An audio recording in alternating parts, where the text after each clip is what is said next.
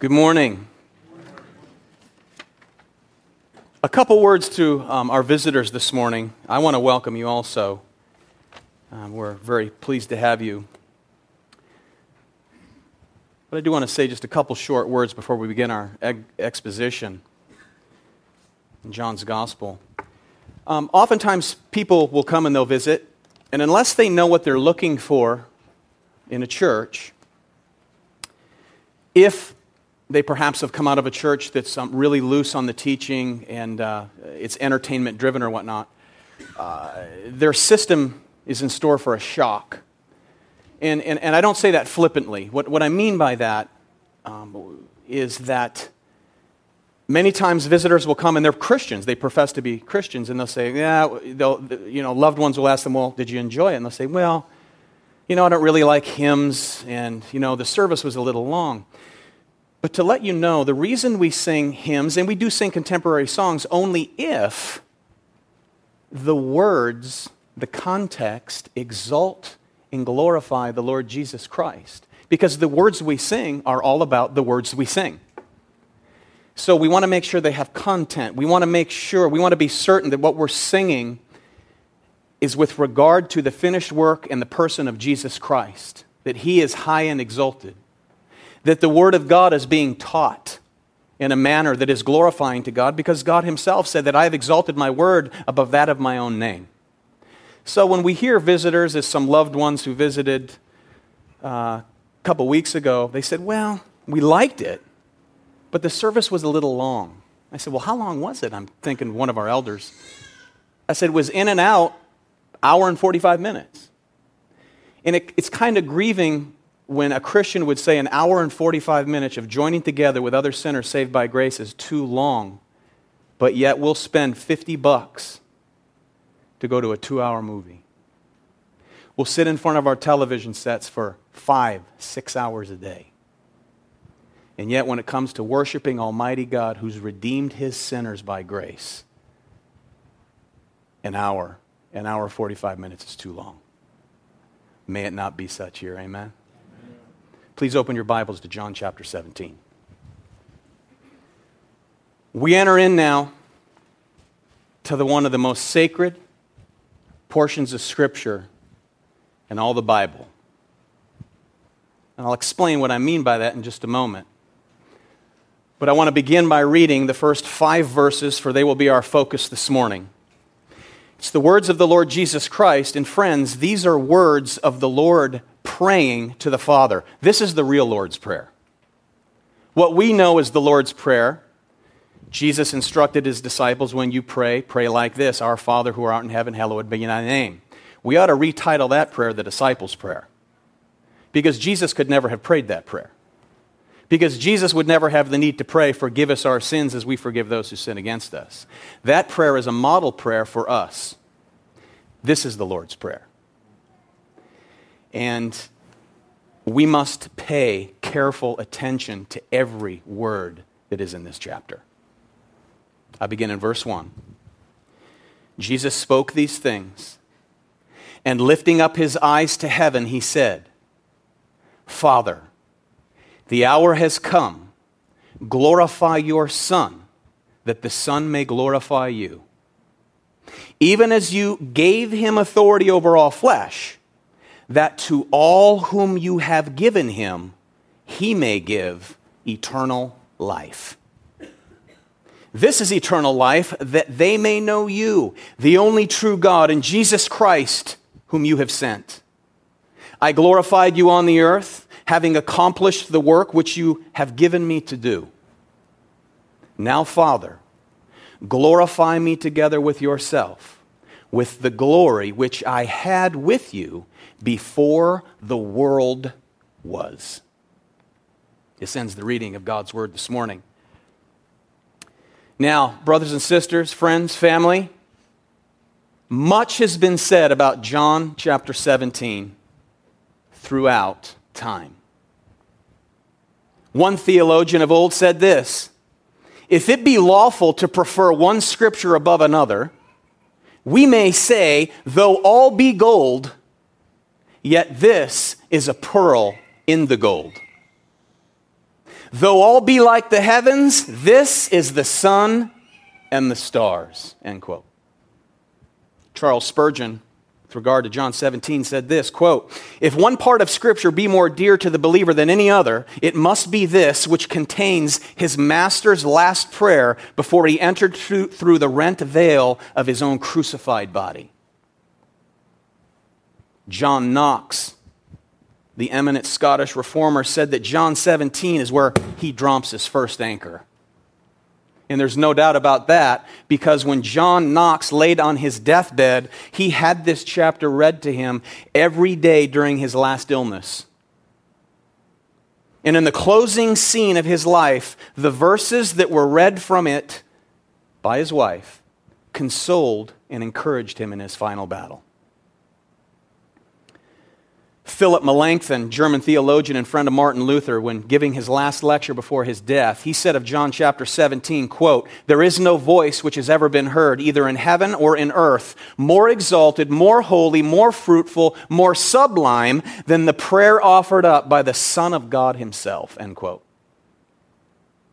J.C. Ryle, he said that John 17 is the most remarkable in the Bible. It stands alone, and there's nothing like it. A.W. Pink, he said that the 17th chapter of the Gospel of John is without doubt the most remarkable portion of the most remarkable book in the world.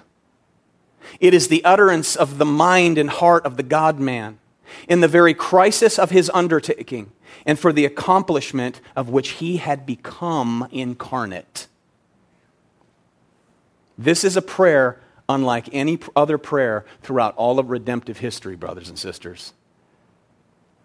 Chapter 17 has been referred to as the greatest prayer ever prayed on earth, which follows the greatest sermon ever preached on earth. That being the upper room discourse, John chapter 13, 14, 15, 16. All in one night. This chapter has been referred to as the Holy of Holies of Scripture. It comes on the eve of the Lord's crucifixion prior to his great high priestly work, atoning for the sins of many. Jesus said in John or I'm sorry, Mark chapter 10 verse 45 that the son of man came to give his life as a ransom for many. And we shall see this morning who those many are. His mission was drawing near its ultimate fulfillment. This great prayer ends the Lord's earthly ministry, while it conveys with absolute clarity the very purpose for which he came. All that was left for Jesus this night was the dark cross of Calvary. And the culmination of all of his sufferings for you.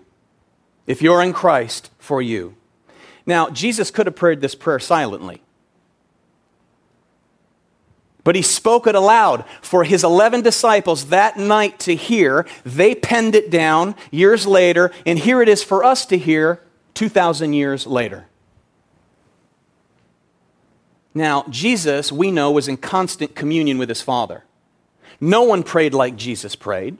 And this here, though, is the only prayer where we actually have the words. We have just very short words throughout the rest of Scripture with regard to the Lord's prayers to the Father. When he was baptized in Luke chapter 3, verse 21, the Scripture said he was praying. When he began his public ministry, the Scripture says he rose up long before day and went out into a soli- solitary place, and there, Mark chapter 1, he prayed. On the eve of selecting his 12 disciples, Luke chapter 6 says that he went up on a mountain to pray. He continued all night in prayer, although, friends, he knew that these 12 men were sovereignly selected. While he was in prayer, according to Luke 9, he was transfigured into glory. In John chapter 6, before the feeding of the 5,000, Jesus prayed knowing that he would feed those 5,000. They're only counting men. There was also women and children, so there were upward of 10, 15, maybe 20,000 people. Before the tomb of Lazarus, he wept and he prayed, knowing he would resurrect that man. That's the very reason which he went into town that day, was to resurrect Lazarus, and he prayed. He even died with prayer on his lips. Luke tells us in chapter 23 the Lord cried out, Father, into your hands I commit my spirit. Now, other than just a few brief words, there is no record of a prayer like this one. No such prayer of this length. So, whatever he said through prayer those three plus years is not recorded for us. But here in John 17, this prayer, therefore, takes on monumental significance. Because the whole prayer is there for us to study, it's there for us to hear, as Junior read from it this morning. Now, as we study this over the weeks, my friends, we will see a progression of thought here. A certain progression of thought is being conveyed by the Lord Jesus Christ. And in it, we observe Jesus speaking to the Father on three subjects. Number one, in verses 1 to 5, he prays with regard to his relationship with his Father. In verses 6 to 19, he prays about his relationship with his 11 apostles. And then finally, in verses 20 to 26, he prays concerning his relationship with future believers. That includes you, and that includes me. Those who would, yet future, be brought to saving faith through the words of the apostles that would lay down the words of Scripture by divine inspiration. Now, as we're going to see, this prayer, my friends, is not some whimsical, fragmented prayer that Jesus just threw up at the last minute. Jesus was intentional about everything that he did. And there's a deliberate progression in thought here that is vital for the sake of our understanding. So it's a comprehensive and yet clearly specific prayer in that sense. And within these five first, first five verses, rather, we see the following, and they're outlined for you in your bulletin. The focus of our study this morning is verses 1 through 5. And in it, we will see the purpose of Christ's ministry. We will also see the price of Christ's ministry. And finally, we will see the payoff of Christ's ministry. Now, his ministry has a very special purpose. And that purpose came with a great, great price. And the payoff or the reward was something that only the Son of God could obtain. No one else could obtain such a reward as this, but the one and only Son of God. Now, we hear in this prayer the very heart of our, our Lord.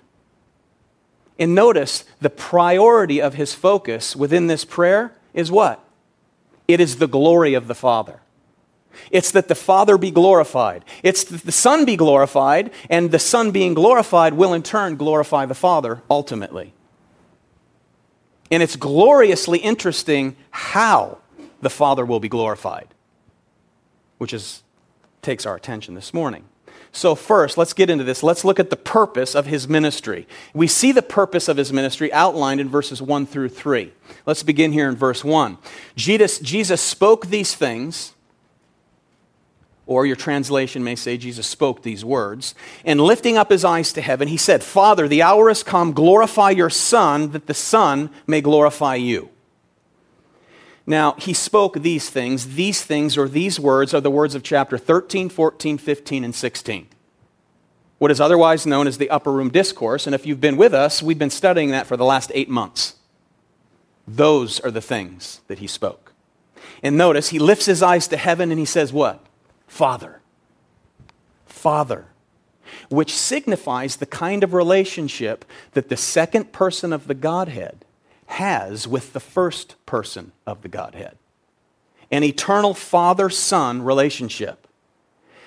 Now, it's very important to note that although the Father and the Son are co eternal, just as God the Father is God, so is Jesus God the Son. They are equal in essence, they are equal in nature. They're both without beginning.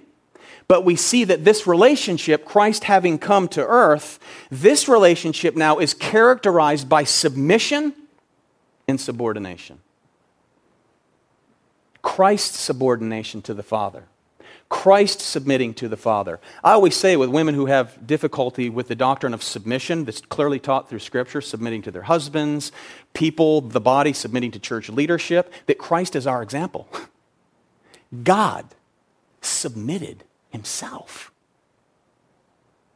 subordinate to the Father. This is very humbling if we have our eyes and our attention focused on who he is and what he's done. He humbled himself. And this is a reflection of his love for the Father. This is a reflection of his desire to do the very will of the Father.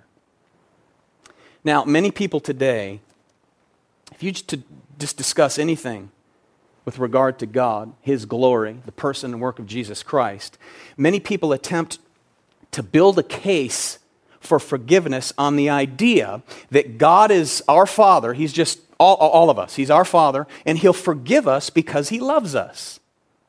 And that is not true. That is very unbiblical because it contradicts the revealed truth of God in Christ, you see. God is not the intimate father of every single human being. And we cannot in any way find forgiveness just because he's the father and the creator of the universe. Because that manner of thinking makes the cross unnecessary and his redemption much ado about nothing. Why would he have to come and die if he's just everyone's father and just forgives everyone equally? It's not the case.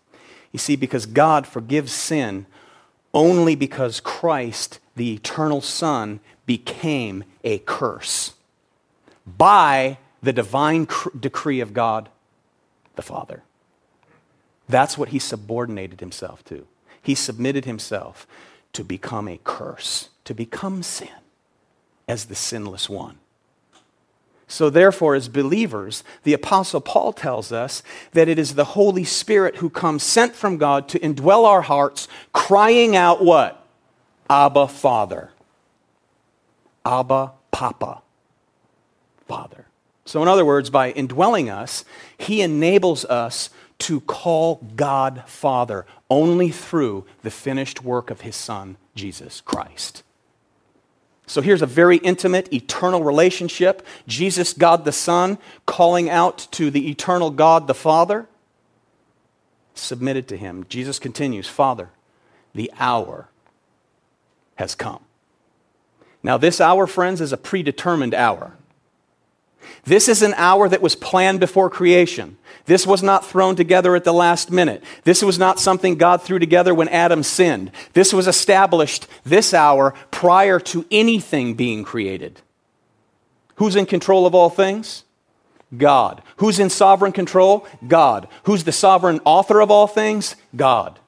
This plan, this hour for which Jesus approaches, was preordained.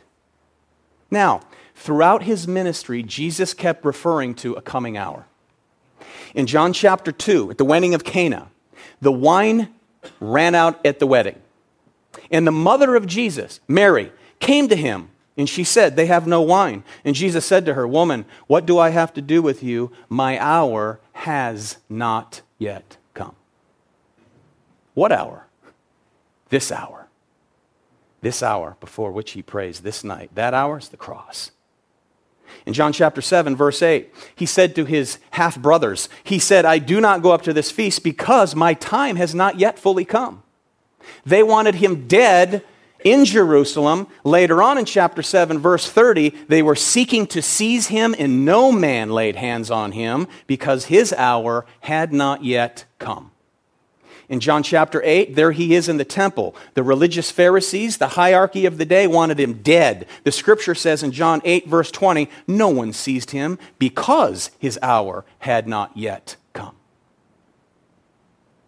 This was an established hour, this was a preordained hour. And Jesus has anticipated this coming hour for a long, long time. Anticipating it from eternity past. Before he ever spoke time and space into existence, he anticipated this hour because it had been established then. Now, although many times he said, My hour is not yet come, just days before this night, in John 17, one week prior, in John chapter 12, Jesus then said, verse 23, The hour has come. The hour has come for the Son of Man to be glorified. In John 12, 27, for this purpose I came to this hour. Father, glorify thy name. Okay, now if you would, hold your finger where you are and turn back to John 13. Okay, now John 13 is what began this entire night. Jesus prays here in the wee hours of the morning. We don't know what time it was. But earlier this night, they entered the upper room to celebrate the Passover feast. And in chapter 13, notice, before the feast of the Passover, Jesus, knowing that his hour had come, that he would depart out of this world, now get that, out of this world to the Father, having loved his own who were in the world, he loved them to the end. Now, notice that phrase having loved his own who were in the world, he loved them to the end. Here's this group of 11. Out of the unbelieving world, out of all the world, he loved them to the end. In this last phrase is very significant in how it connects to the Lord's Prayer this night. So just hang that in your mind, jot it down, keeping in mind that this is what began his message to them before he prayed this beautiful prayer. Now, this hour for which he came, never forget that this hour was stamped in time before he ever created time. This hour was given in the past. This hour was given from the Father, deliberately given to the Son for the sake of the Son and only the Son fulfilling this hour. He prays, Father, the hour has come glorify your Son, that the Son may glorify you. Now, notice that as the Son is glorified, and only as the Son of glorifi- glorified will the Father be glorified. That's another key to our understanding. Now, another important feature is that there's only one person who could pray such a prayer as this Jesus Christ. No one could pray this because only deity can pray such a prayer. You have to be God to pray this. You have to be God in a body that says, Glorify me. You're going to pray to the Father and say, Glorify me, then you must be God. Because mere man can only pray this Please, deliver me, a sinful wretch, from the pit of hell that I deserve. That's the pray we can, prayer we can pray. But only Jesus Christ could pray, glorify me. Now, the hour that had arrived was the hour for which the spotless Lamb of God would be slain. That hour was the cross. And the cross of Jesus Christ would put on display the attributes of God. All the attributes of God would be put on display as Jesus would hang there we would see put on display his holiness. There's an attribute of God. The holiness of God would be displayed upon the cross because, my friends, there is an eternal gulf fixed between holy God and sinful man. And the Holy One laid down his life. No sinner is able to step into the presence of God except through the holiness of the cross, Jesus Christ.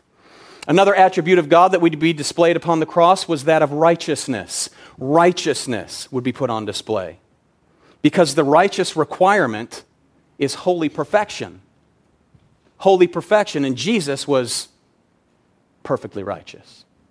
We would also see love displayed upon the cross. Perfect love, agape love, unconditional love. The scripture says that while we were yet sinners, Christ what? He died for us. We would see grace put on display, unmerited favor, Jesus paying the penalty in the place of all who will ever believe. We see his eternality, the fact that Jesus is eternal, the lamb slain according to the preordained plan of God, his eternality. We would also see his immutability up upon the cross. In other words, that God is unchanging. God never changes. And throughout all of time, there has never been any change whatsoever in the manner in which God saves people. What about the Old Testament before Jesus came? The people that were saved in the Old Testament looked forward by faith to the promise of God that would be made manifest through his Son. There were people in hell in the Old Testament. They'll be in hell forever. There were those who believed in the coming Messiah. They, by grace, will be in heaven and are in heaven. We who live after the cross, we look back by faith to the cross and the promise fulfilled. God is unchanging. Another attribute of God we would see displayed upon the cross would be that of wrath. One of the attributes of God is wrath. As the Father would pour out his vengeance upon the Son, he would crush him. Never forget, Isaiah says that it pleased the Father to crush the Son. He's the one that ultimately and sovereignly murdered his Son on the cross. We would also see his sovereignty displayed upon the cross. The sovereign accomplished victory of Jesus Christ purchasing our eternal salvation. So, again, Jesus' main objective here the glory of the Father, to where the attributes of God the Father would be put on display. How then? Here's the question How then will the Father be specifically, specifically glorified through the cross work of Jesus Christ? Look at verse 2 even as you gave him authority over all flesh, that to all whom you have given him, he may give eternal life. Now, notice, all flesh and all whom you have given him are two totally different groups of people. All flesh means all humanity from throughout all time. That's all flesh. Now, that's the entire human race for which Jesus has all authority. Jesus has the authority to save. Jesus has the authority to judge. Jesus has authority over heaven. Jesus has authority over earth. When he gave the Great Commission to the disciples after his resurrection, he said, All power and authority has been given to me in heaven above and earth below. Go therefore, because of that truth, and make disciples of all nations. He's given authority and every creature within creation. Christ has authority over. Now, the second group that he refers to here is a group, an inner circle within that overarching group. Within that universal group of all humanity, there's a smaller group.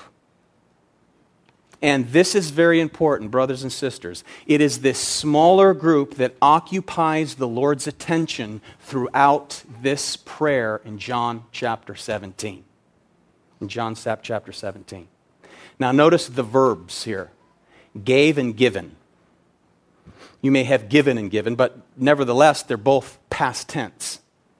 They're both, they both appear in the past tense. Now, even as you gave him authority over all flesh, that to all whom you have given him, he may give eternal life. Now, what we see here is that there was a giving on, part, uh, uh, on the part of the Father to the Son, which occurred in the past. The Father gave a group of people to the Son sometime in the past. And this distinct group was given to the Son out of this universal group. It's very important that we do not miss this a smaller group given out of the larger group for which he has all authority over was given to him for the sake of granting that group eternal life. Notice carefully what verse 2 does not say. It does not say you gave him authority over all flesh that he may give eternal life to all without exception. It does not say that because he does not give eternal life to all without exception. We know without doubt not all will be saved or there would be no hell. Clearly does not say that. But rather, it says, to those only which the Father has given to the Son in the past, he has come to this hour for. In other words, Jesus has sovereign authority to give eternal life and he gives eternal life to every single person that the Father has given to him for that very purpose, for the sake of saving. Friends, This is simply referring to the mystery of divine election. Okay? The mystery of divine election. Now, the key word is mystery. This is a mystery of God. You will never figure this out this side of heaven. This is what the scripture teaches. Now, there is without question a sovereign choice of God in salvation. Man is not the sovereign choice maker. Okay? I'm not coming from outside of the text trying to squeeze some doctrine into your thinking here today. This is the text, and we're extracting, we're exegeting the meaning of this text out of the text for the sake of our understanding. And I say this with love, seriously. If you have a problem with sovereign election and all that it entails, you are going to have immense difficulty with the words of Jesus Christ's prayer here in John chapter 17 you're going to have immense difficulty with it because it's very clear. Just the frequency of this phrase alone, we see numerous times. Here we see it in verse 2. Look at verse 6 for a moment. Jesus said, I have manifested your name to the men whom you gave me out of what? Out of the world all right? That which he has all authority over. You gave me these men, specific context, these 11 men here in this portion. They were yours, you gave them to me, and they have kept your word. Look at verse 9. I ask on their behalf. I do not ask on behalf of the world. Again, I ask on their behalf. I do not ask on behalf of the world, but of those whom you have given me, for they are yours. Notice verse 12. While I was with them, I was keeping them in your name, which you have given me, and I guarded them. Who guarded who? Jesus guarded them, and not one of them perished, but the son of perdition, so that the scripture would be fulfilled. The son of perdition, that was Judas. He was not a true believer, and the scripture would indeed be fulfilled because the scripture said that he would betray the Lord. And then jump over to verse 24. Father, I desire that they also. Okay, context to this portion now, as I said earlier, this is where he's praying for future believers that will believe the words of the apostles penned through Holy Writ. Father, I desire that they also, future believers, that's you and that's me, whom you have, notice, given me, past tense, that you have given me, be with me where I am, so that they may see my glory which you have given me, for you loved me before the foundation of the what? Of the world.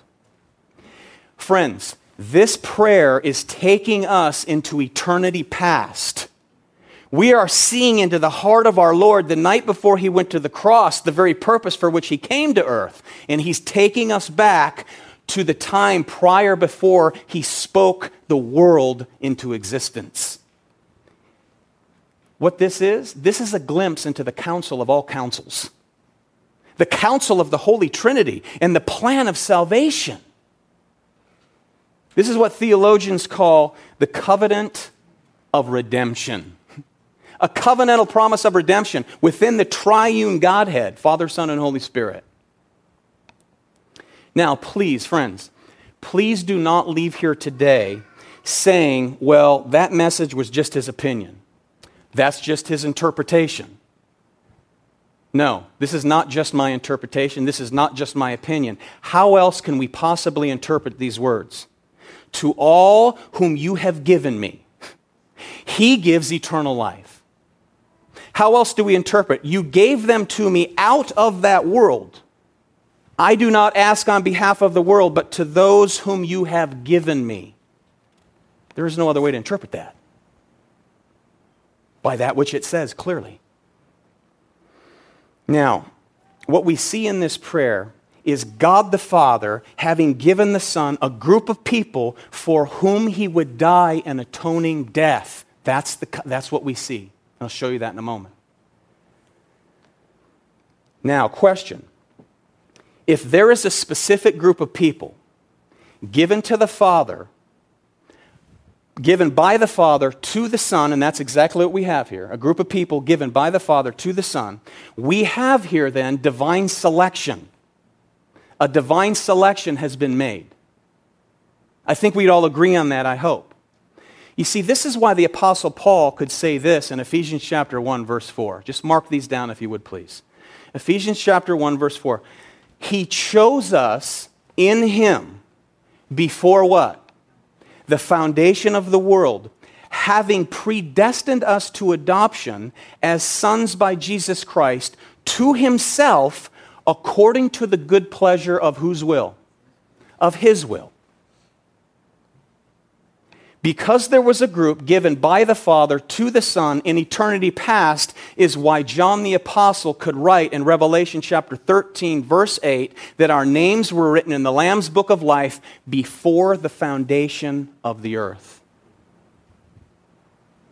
The fact that there was a group of people given by the Father to the Son in eternity past is why Jesus could say in John 6:37, mark that down, all that the Father gives me will come to me. Okay, again, all that the Father gives me will come to me. Jesus did not say, All that the Father gives to me, I hope will come to me. Jesus did not say, All that the Father gives to me might come to me if they're not offended by my narrow gospel. No, the guarantee is that they will come because they were given. They were given. The fact that there was a group of people chosen by God the Father and given to the Son for this specific hour is why Jesus could also say in John 6 44, John 6 44, no one can come to me unless the Father who sent me draws him. The word draw is actually drag, as you would drag up, as Paul was dragged out of town to be beaten, or as you would draw up or pull up water from a well.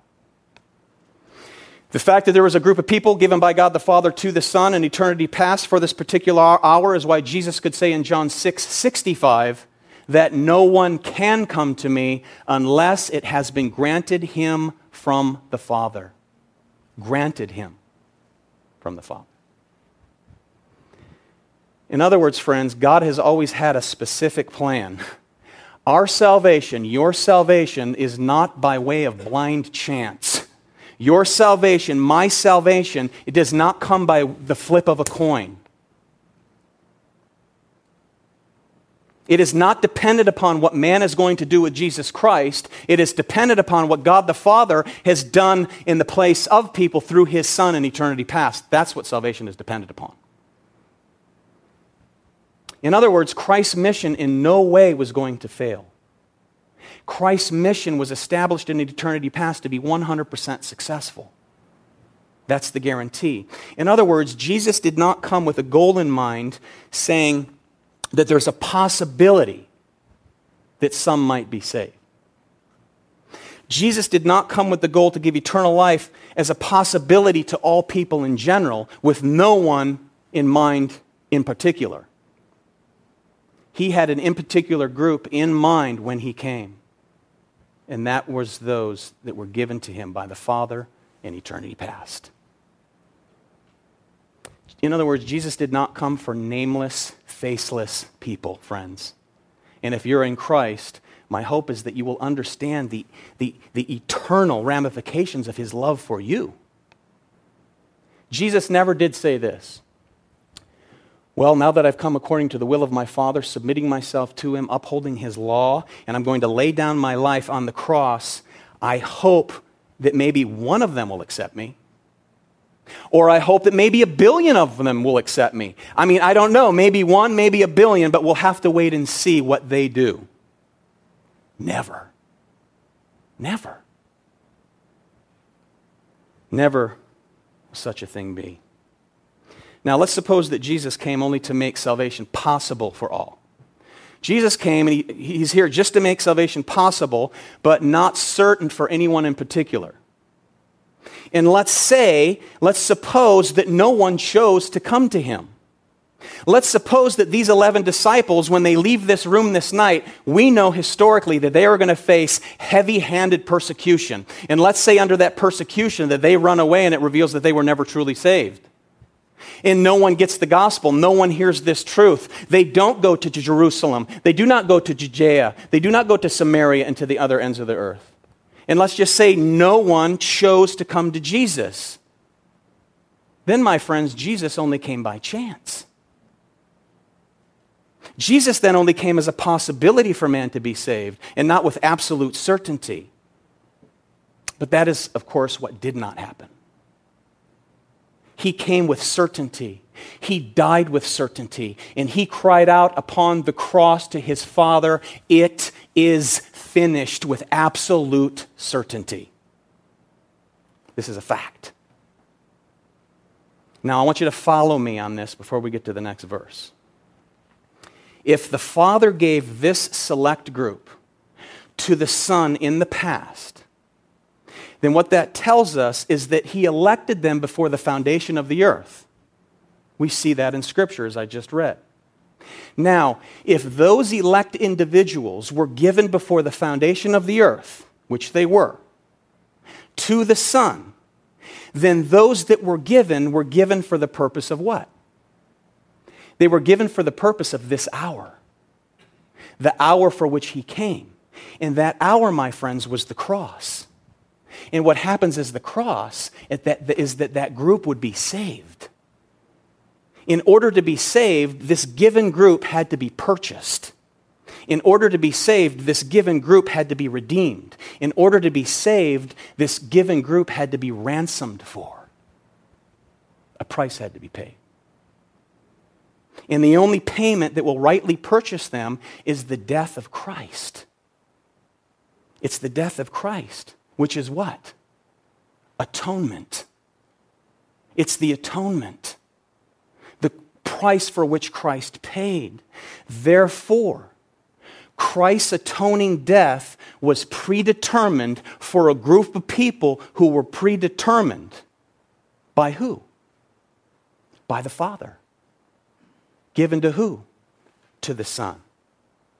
So Christ's atonement then was 100% certain. Christ's atonement was 100% definite, it was successful and predetermined for those given to the Son by the Father. 100% successful. Therefore, again, his atoning death was then specifically for, or limited to, if you will, that specific group given by the Father out of the world to the Son.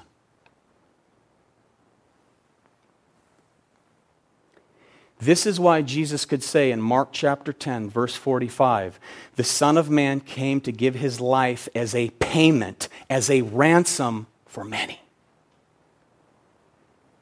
Many who what? Many who were given by the Father to the Son long, long before Jesus ever came to this hour in order to pay for them.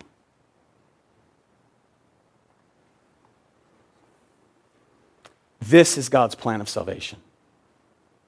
This plan will never be frustrated. This plan will never be interrupted. Nothing can disrupt this plan. No one can prevent this plan from happening. It isn't something thrown together when Adam sinned. It is his design, it's his decree, originating in the mind of God and worked out before creation was ever spoken into existence. What does this reveal for us? It reveals this that salvation is entirely God's doing, it is all God. That's what grace is.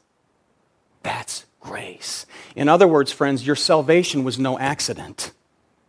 It was not an accident. And it certainly wasn't because of some great decision that we made to get saved. It wasn't because of some decision that we made to make Jesus Savior. Because if that were the fact, then we all would certainly have something to what?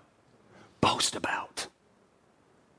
We could say, I chose Jesus, Uncle Bob didn't choose Jesus, therefore I can boast.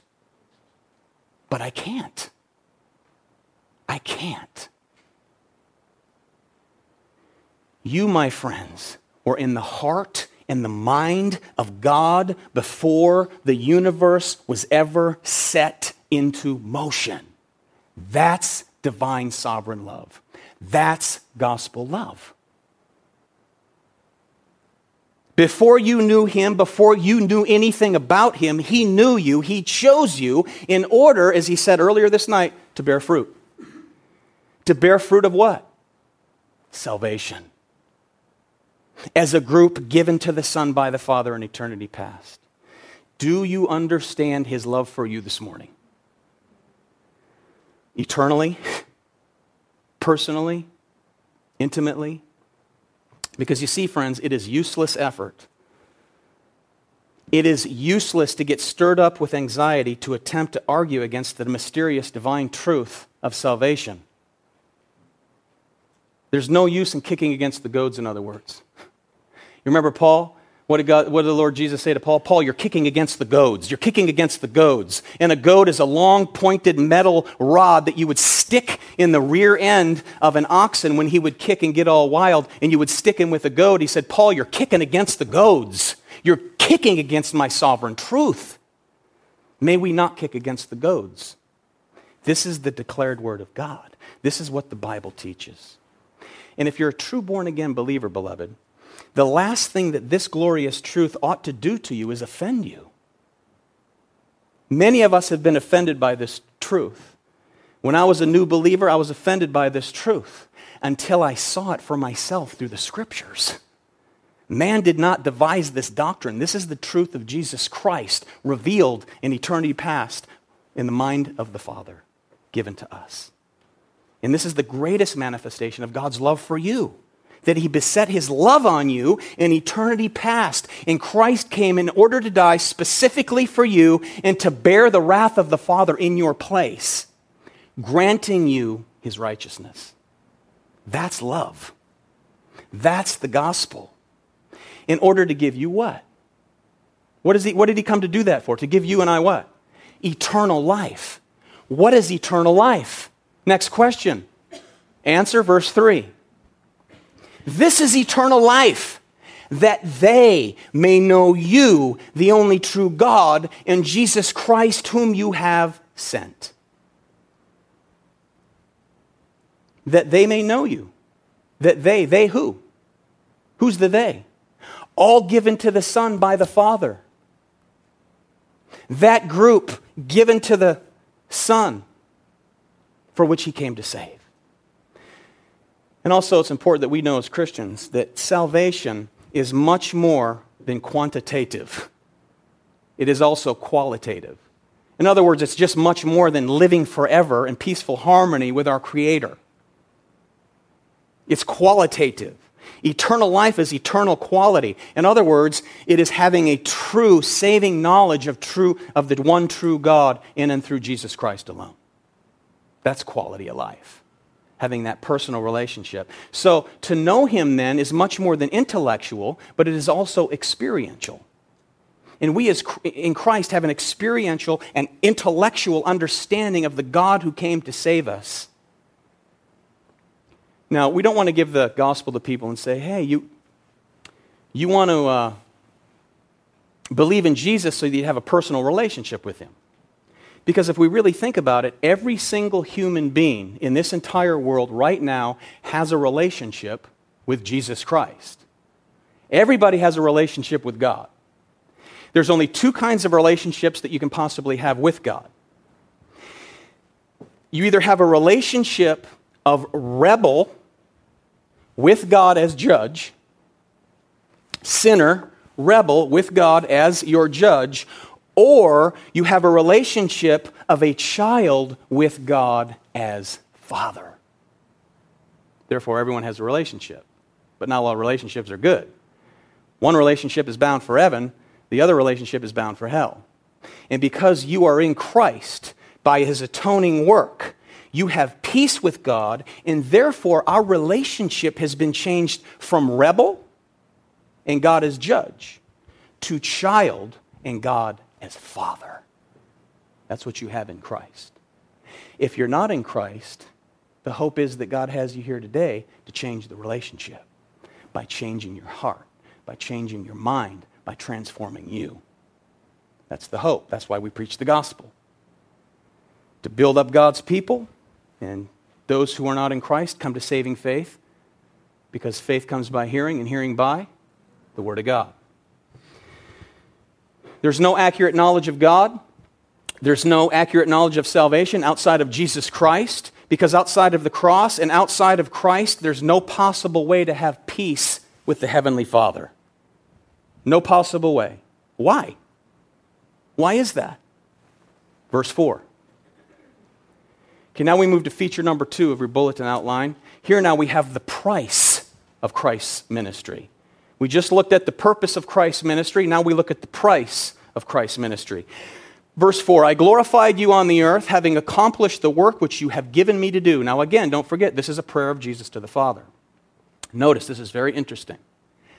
Although the final act of the Lord's mission here was yet to be performed, which was the cross, notice what Jesus affirms. He affirms in this verse that his task has been accomplished. Notice, I glorified you on earth having accomplished past tense the work which you have given me to do. What was the ultimate goal of that hour? It was the cross. He hadn't laid down on the cross yet. Jesus is taking for granted that this final step would be taken. In other words, the price would be paid. It will be paid. Now, here's the price, okay? Now, here's the price. You want to write this down. The price of Jesus Christ's mission the price of his ministry was this perfect work. Perfect work, not grace. Jesus did not operate and function and serve by grace. No. He operated and served by work, and that work was active obedience to the demands of the law that act of obedience. That was his work. He didn't operate by grace, he worked perfectly in his, in, in his God nature. If Jesus operated and accomplished the task by grace, we wouldn't be recipients of grace.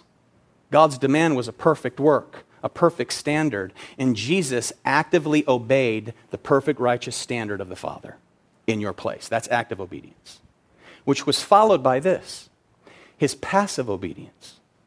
He upheld the law perfectly in his active obedience, that was the work.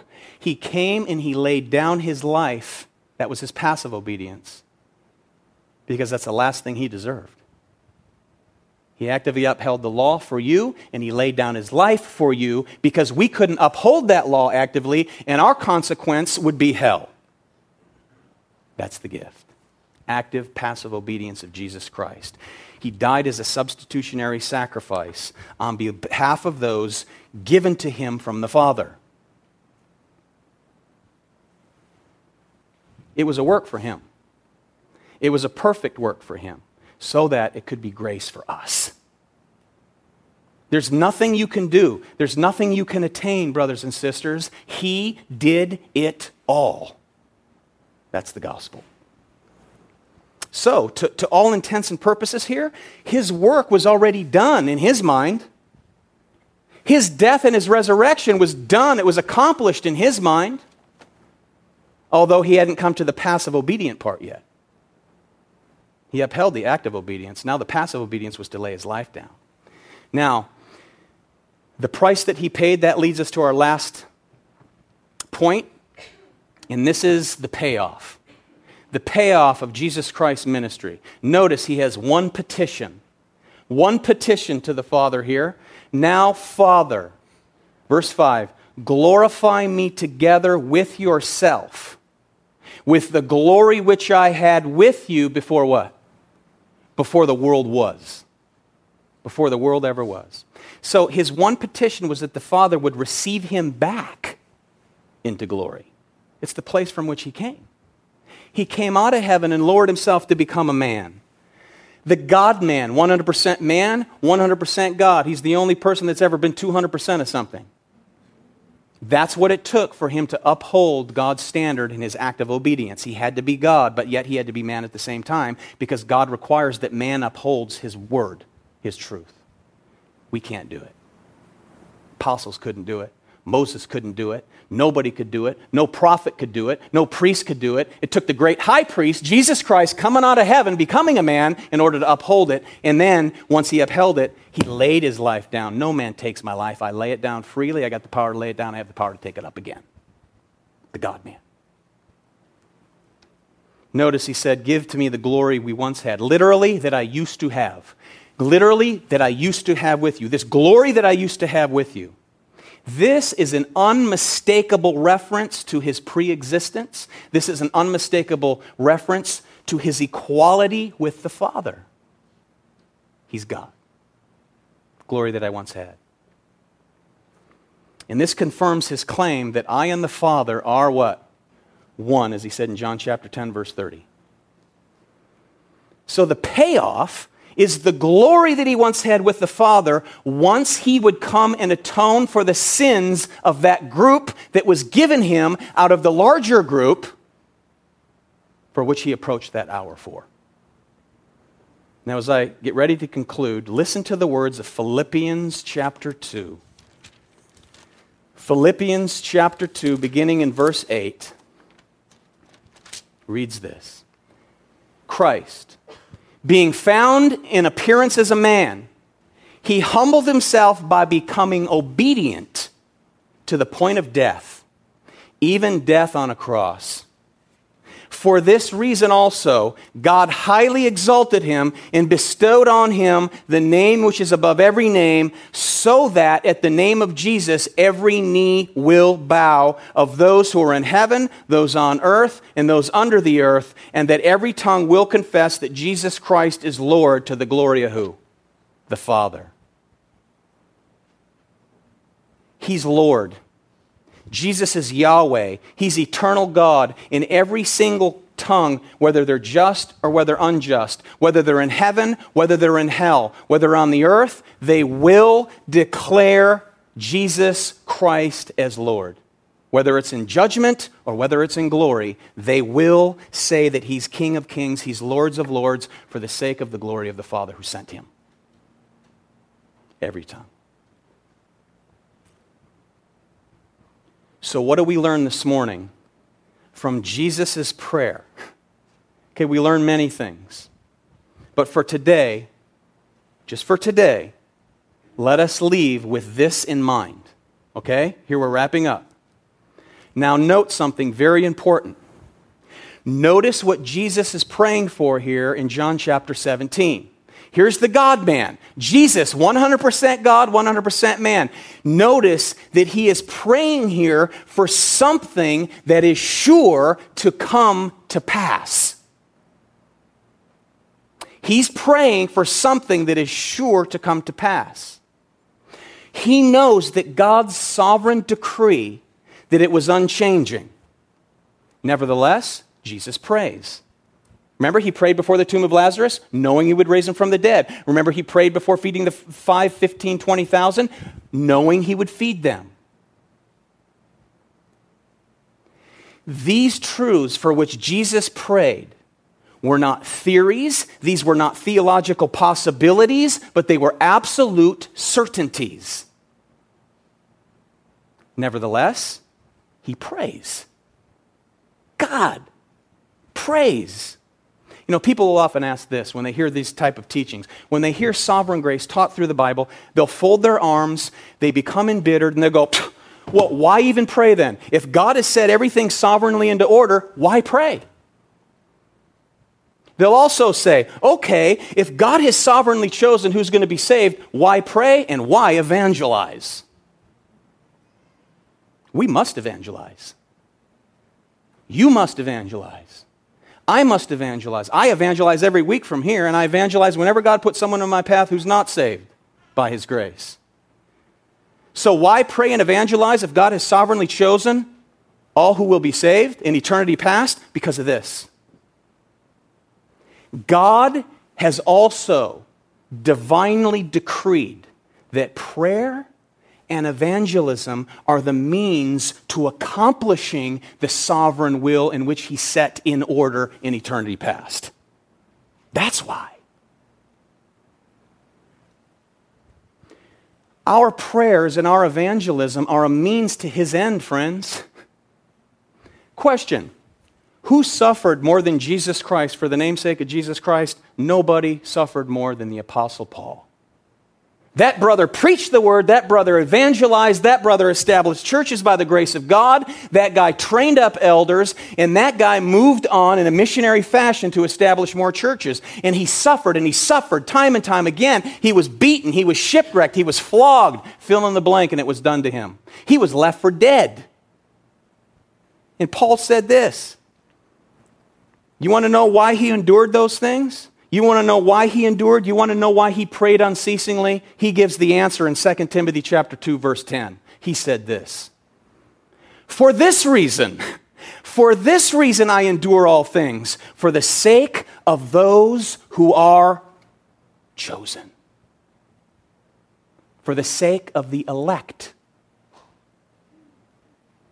So that they also may obtain salvation which is in Christ Jesus, and with it eternal glory. He's saying, I endure the ministry. I preach the gospel. I endure this suffering for the sake of the elect, for the sake of the group given by the Father to the Son in eternity past. I persevere for their sake so that they'll come to saving faith. They're elect, but they just don't know it yet. We evangelize because there's an elect group of people out there who don't know it yet. We pray because there's an elect group of people out there who don't know it yet. And they won't know it until the Holy Spirit comes and regenerates them, causes them to be born again. That's why Jesus said, Unless a man be born again, literally born from above, he cannot see the kingdom. He cannot understand the things of God. He'll never get to heaven unless he's born again. Who does that work, friends? God does that work. Only God can cause someone to be born again. And he does it by way of the preaching of his word, the proclamation of his gospel, the truth of Jesus Christ, the glory of God. That's why. Paul endured for the sake of the elect, for the sake of those who are chosen, so that they would attain salvation, which is only in Christ, and with it, eternal glory. So, therefore, it would be wrong to pray like this Lord, I pray that you'll save everyone. You don't want your kids to pray that. In a loving manner, you want to explain to them why. Because to pray, Lord, I pray that you'll save everyone, is wrong because that is praying contrary to the revealed will of God as we see in Scripture. It would be right, however, to pray, Lord, out of this group of hearers, all of which, let's just say, all of our unbelievers, all of this group of unbelievers, I pray, Lord, that out of this group of hearers, you will save your elect through the preaching and proclamation of your word. That's the right way to pray. That's the biblical way to pray. So, why? Why pray and why evangelize if God is sovereign? two meditations to walk away with. Once again, number one God has decreed that our prayers are the means that He uses to accomplish His sovereign plan. Number one, God has decreed that our prayers, because we're in Christ, and only because we're in Christ, are the means he uses to accomplish his sovereign plan, which he set in order in eternity past. Number one. Secondly, Jesus Christ, sovereign God incarnate, knowing all things, as Lord of Lord, as King of Kings, as the Alpha and the Omega, prayed unceasingly because Jesus did it. And he was God. In other words, Jesus, knowing with certainty that the Father or his will would be done, Jesus never, okay, God incarnate, never folded his arms and said, Well, if all things are going to take place, they'll take place. I'll just take, kick back and take it easy. If, God, if my Father just chosen all things and set them into order, why pray? No, never. Jesus never took a fatalistic approach to anything. That's the point. And he was God. May this truth of God's sovereign will and salvation drive us to pray, drive us to evangelize. Many Christians ask, why, why are things always upside down in my life? Perhaps because you never pray. They are instruments of God's discipline to drive you to your knees to pray. Because His will will be done. It will be done. On earth as it is in heaven. Now, if you're here this morning and you don't know this glorious Lord, for which we've been preaching about for the last, I don't know, call it 20 minutes or so.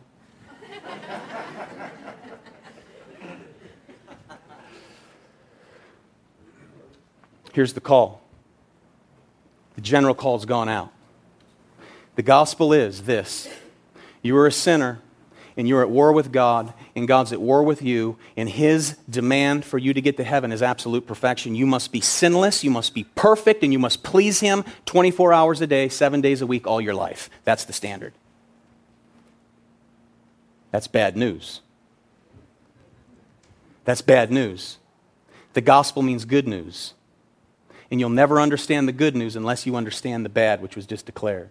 The good news is this that God sent his Son, Jesus Christ, to bear the sins of all those that were given to him in eternity past. He came to that hour and he laid down his life.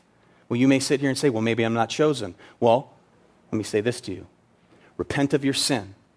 You believe on the Lord Jesus Christ. You turn from your sin. You embrace him. You trust him as Lord of Lords and King of Kings, and you submit your very life to Him. And by His grace and the faith that He will implement to you, He will enable you to follow Him and obey, and it will be proven that you are a child of God chosen before the foundation of the earth. That's how you know. You must repent, you must believe, and you too shall be saved. I'm going to ask our dear servants within this church to stand and prepare for communion this morning. And friends, I ask that you just give me your ear for a few more minutes. As we come to the Lord's table together this morning, we together must think on these great truths prayed by our dear Lord Himself for you. Making known what it is that the Son has done for sinners like us. We deserve hell. He came to bear the shame, to lay down his life. He has earned and he has merited our righteousness, fulfilled in the demands of the God's law. He laid down his life. He holds none of your sins against you if you're in Christ. In the hands, as these hands of God's ministers here, distribute the bread broken for you, as they de- deliver to you the cup communicated to you, so too keep in mind that it was Jesus Christ whose body was offered up for you, and it was his blood that was shed for you. That's what the cup and bread represent. He said, The hour has come. Glorify your Son, that the Son may glorify you. He came to his hour with you in mind. This is where we come to the table and we confess our sins so that he washes us and cleanses us. You're forgiven once and for all and forever. But if you have unconfessed sin in your life and unrepentant sin from the last day, the last week, wherever, get out of it and repent of it and turn from it because of what he's done. Now, for all who are not members in good standing of a true biblical church, in other words, if you're visiting here today, yes, we want you, and you're a Christian, we want you to commune with us here this morning. But if you are in church under church discipline in another church, you must abstain until you make it right with those that you're under discipline with. If you don't confess Jesus Christ as Lord and Savior, if you're not born again, in other words, and you haven't repented this morning and come to saving faith by His grace this morning, abstain from taking. For all who are living in rebellion against God and unbelief, please abstain because the Bible's clear. This food and this drink will only bring upon you further condemnation. Because it's saying that I identify and I believe in the shed blood and the broken body of Jesus Christ. And if you're not a Christian, you're drinking damnation under your own soul. Please abstain. But those who've confessed the Lord Jesus as their Savior, who are born again of the Spirit, come to the table and rejoice together for all that He's done on our, half, on our behalf. Amen? Let's pray. Father, thank you for this time. Thank you for the truth of Scripture. Thank you for the glory of the gospel. Thank you for your divine plan set forth in eternity past made evident and made clear to us by grace through the illuminating light of your word. We thank you for saving us. We thank you for calling us. We thank you for transforming us. And Lord, may we together grow in this grace, grow in this knowledge to embrace the truth of Scripture, that the Father may be glorified through the Son as we walk and as we serve and minister in the power of the Holy Spirit. It's in Jesus' name we pray. Amen.